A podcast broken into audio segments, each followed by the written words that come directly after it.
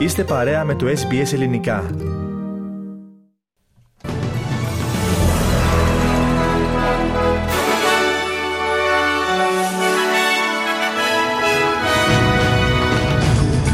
Μεγάλη καταστροφή περιουσιών από πυρκαγιές στη Βικτόρια.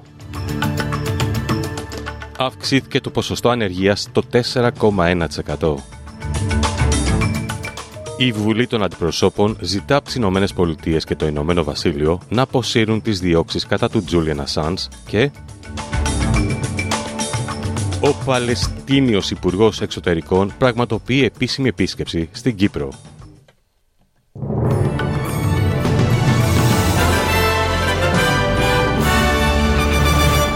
Ακούτε το κεντρικό δελτίο ειδήσεων του ελληνικού προγράμματος της ραδιοφωνίας SBS. Στο μικρόφωνο ο Χρήστος Καλέμης. Περισσότερα από 25 σπίτια έχουν καταστραφεί κοντά στο εθνικό πάρκο Grampians, καθώς οι πυρκαγιές συνεχίζουν να καίνε στη Βικτόρια. Οι κάτοικοι των πληγήσεων περιοχών στα δυτικά της Βικτόριας περιμένουν την έγκριση για να επιστρέψουν στα σπίτια τους, ενώ οι φωτιές εξακολουθούν να φλέγονται γύρω από το εθνικό πάρκο.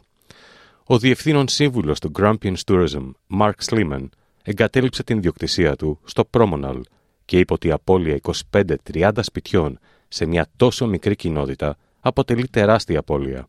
Η βουλευτής των Εθνικών και η Ομοσπονδιακή Βουλευτής για το Μάλι στα βορειοδυτικά της Βικτόριας, Άννη Webster, είπε ότι είναι δύσκολο να παρασχεθεί υπαρκή βοήθεια υπό τέτοιες συνθήκες.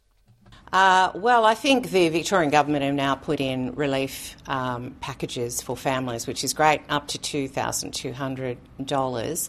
Uh, so they can be found at the Relief Centre or uh, with the Service Vic website. Um, but yeah, I mean, how, how can you get relief when your home's...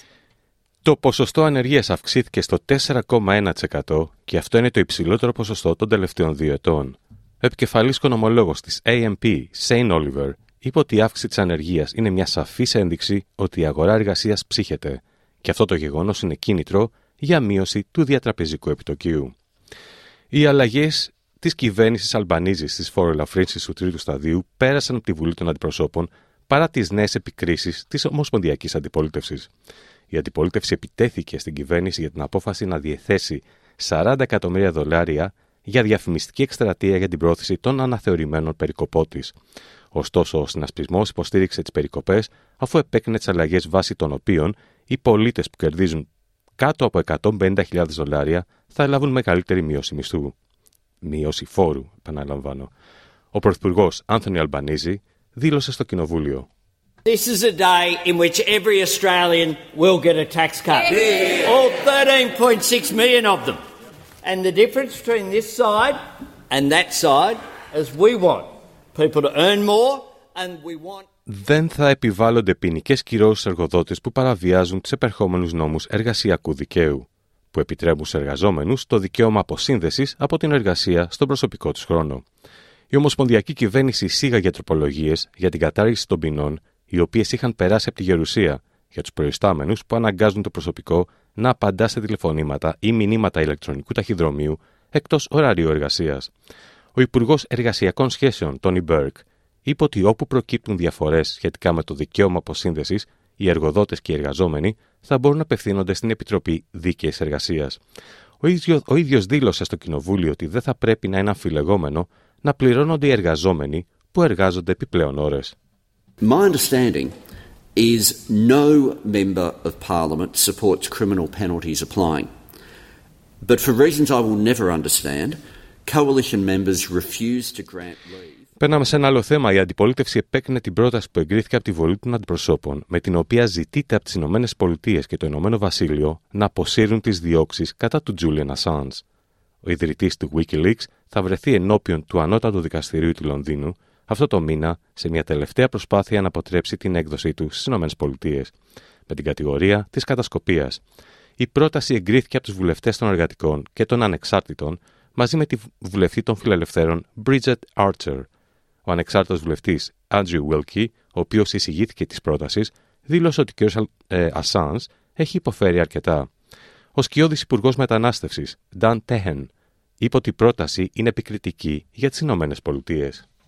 The motion wasn't about the length of time that it's taken for justice to come to Julian Assange. It was about criticising the Americans for standing up for their right to be able to deal with the implications of people. Περνάμε στην Κύπρο. Η κατάσταση στη Λωρίδα της Γάζας κυριάρχησε στη συνάντηση του Παλαιστίνου Υπουργού Εξωτερικών με τον Κύπριο ομόλογό του Κωνσταντίνο Κόμπο, καθώς και στις διαβριμένες συνομιλίες που ακολούθησαν στο Υπουργείο Εξωτερικών συζητήθηκαν επίσης οι εξελίξεις στο Κυπριακό.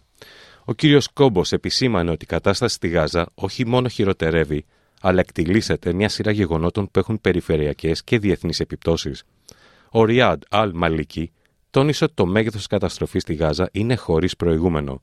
Ανέφερε ότι, από τις επαφές του στην Κύπρο, έχει νιώσει ότι υπάρχει το αίσθημα της συλλογικής ευθύνης για ανθρωπιστική βοήθεια και ότι η Κυπριακή Δημοκρατία κάνει ό,τι μπορεί προς αυτή την κατεύθυνση. Ο Παλαιστίνιος Υπουργός Εξωτερικών έγινε επίσης δεκτός από τον πρόεδρο Χριστοδουλίδη. Στην Ελλάδα συνεχίζεται στην Ολομέλεια της Βουλής η διήμερη συζήτηση του νομοσχεδίου για τον πολιτικό γάμο των ομόφυλων ζευγαριών. Το νομοσχέδιο, παρότι συγκεντρώνει ευρεία συνένεση, έχει προκαλέσει αντιδράσεις τόσο στους κόλπους του κυβερνώντος κόμματος, όσο και σε ΣΥΡΙΖΑ και ΠΑΣΟΚ. Η ψηφοφορία θα είναι τελικά ονομαστική μετά το σχετικό αίτημα του ΣΥΡΙΖΑ, αλλά και της σύμπραξης Σπαρτιατών και Νίκης. Η κοινωνία αλλάζει και εξελίσσεται. Χωρίς την άδεια του Κοινοβουλίου, απευθύνομαι στους βουλευτές της Νέας Δημοκρατίας. Ψηφίζουμε την ισότητα στο γάμο, όχι κόντρα στην πολιτική μας αντίληψη και στην κοινωνική παράδοση, αλλά ακριβώς επειδή πιστεύουμε στην παράδοση και στην κοινωνική συνοχή, υπογράμμισε μεταξύ άλλων ο Υπουργός Επικρατείας Άκης Σκέρτσος. Περνάμε στην Αίγυπτο. Μαζί με την Τουρκία θα μετατρέψουμε σε καλύτερες σχέσεις τις διαφωνίες στην περιοχή, δήλωσε ο πρόεδρος Αιγύπτου Αμπτέλ Φατάχ Αλ Σίση, απευθυνόμενος στον Τούρκο πρόεδρο Ταγί Περντογάν, ο οποίος πραγματοποιεί επίσκεψη στο Κάιρο. Σε κοινή συνέντευξη τύπου στο αεροδρόμιο της Αιγύπτου, ο Φατάχ Αλ Σίση είπε ότι η βοήθεια που παρέχεται στη Γάζα δεν ανταποκρίνεται στις ανάγκες περιοχής, υπογραμμίζοντας ότι πρέπει να υπάρξει συμφωνία για κατάπαυση του πυρός και να επιτευχθεί η ειρήνη. Από πλευράς του, ο Ταγί Περντογάν ανέφερε ότι η Τουρκία και η Αίγυπτος, με τη δύναμη που αντλούν από την κοινή βαθιά ριζωμένη κληρονομιά τους, προσπαθούν να βαθμίσουν τις σχέσεις τους στο επίπεδο που τους αξίζει.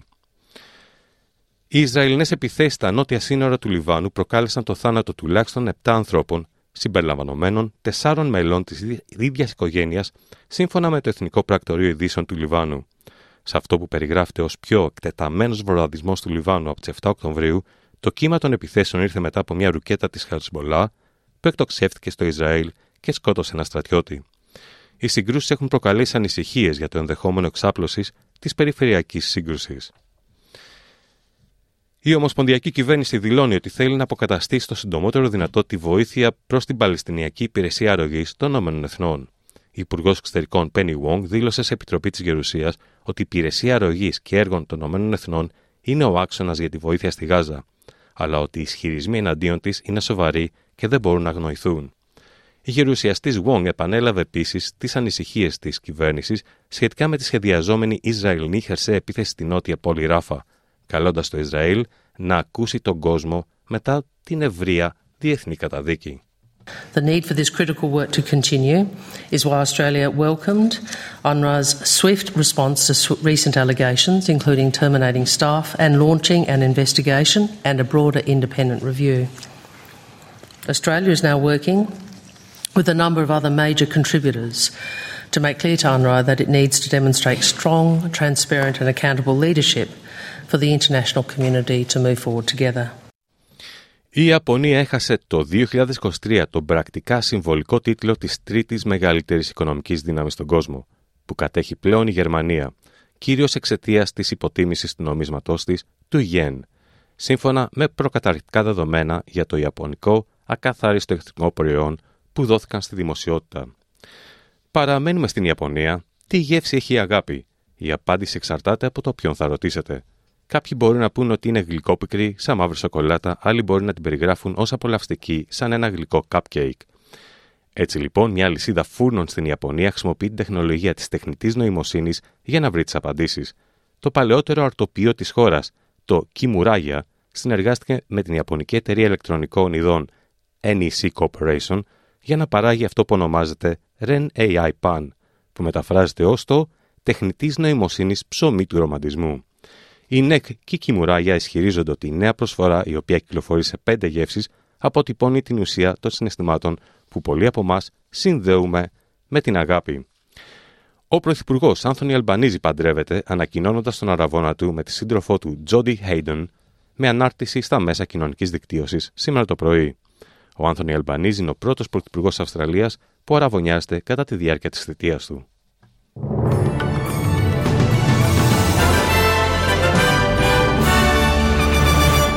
Και περνάμε στις συναλλαγματικές οτιμίες. Ένα δολάριο Αυστραλίας ισούται με 60 λεπτά του ευρώ και 64 cents του Αμερικανικού δολαρίου. Στα αθλητικά νέα, σημαντικό προβάδισμα πρόκρισης στον τελικό του κυπέλου Ελλάδας Πύρο Παναθυναϊκό, ο οποίος νίκησε 1-0 τον Μπάουκ εκτός έδρας. Είναι πλέον το φαβορή εν ώψη του επαναληπτικού αγώνα στη λεωφόρο την ερχόμενη Τετάρτη. Η εθνική ομάδα υδατοσφαίρης των γυναικών δεν κατάφερε να προκριθεί στον τελικό του Παγκόσμιου Πρωταθλήματος Υγρού Στίβου στην Τόχα, καθώς ιτήθηκε στα ημιτελικά από την Ουγγαρία στη διαδικασία των πέναλτι. Ω εκ τούτου, η ελληνική ομάδα θα παίξει στις 16 Φεβρουαρίου για το χάλκινο μετάλλιο απέναντι στην Ισπανία, η οποία με τη σειρά της έχασε με 11-9 από τις ΗΠΑ στον άλλο ημιτελικό.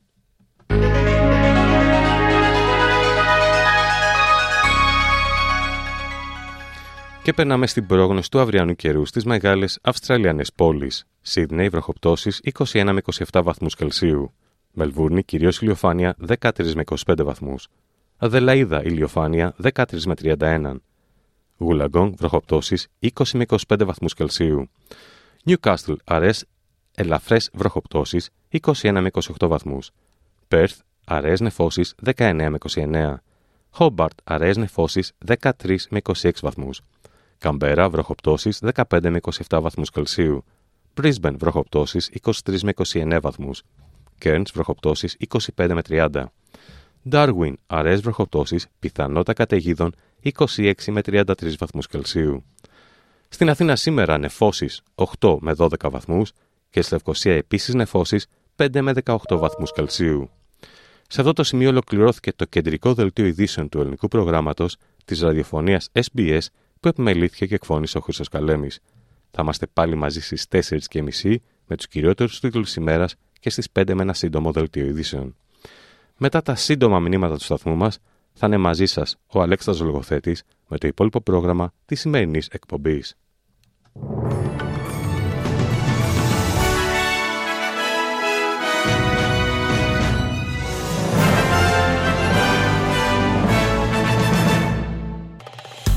Κάντε like, μοιραστείτε, σχολιάστε, ακολουθήστε μας στο Facebook στο SBS Greek.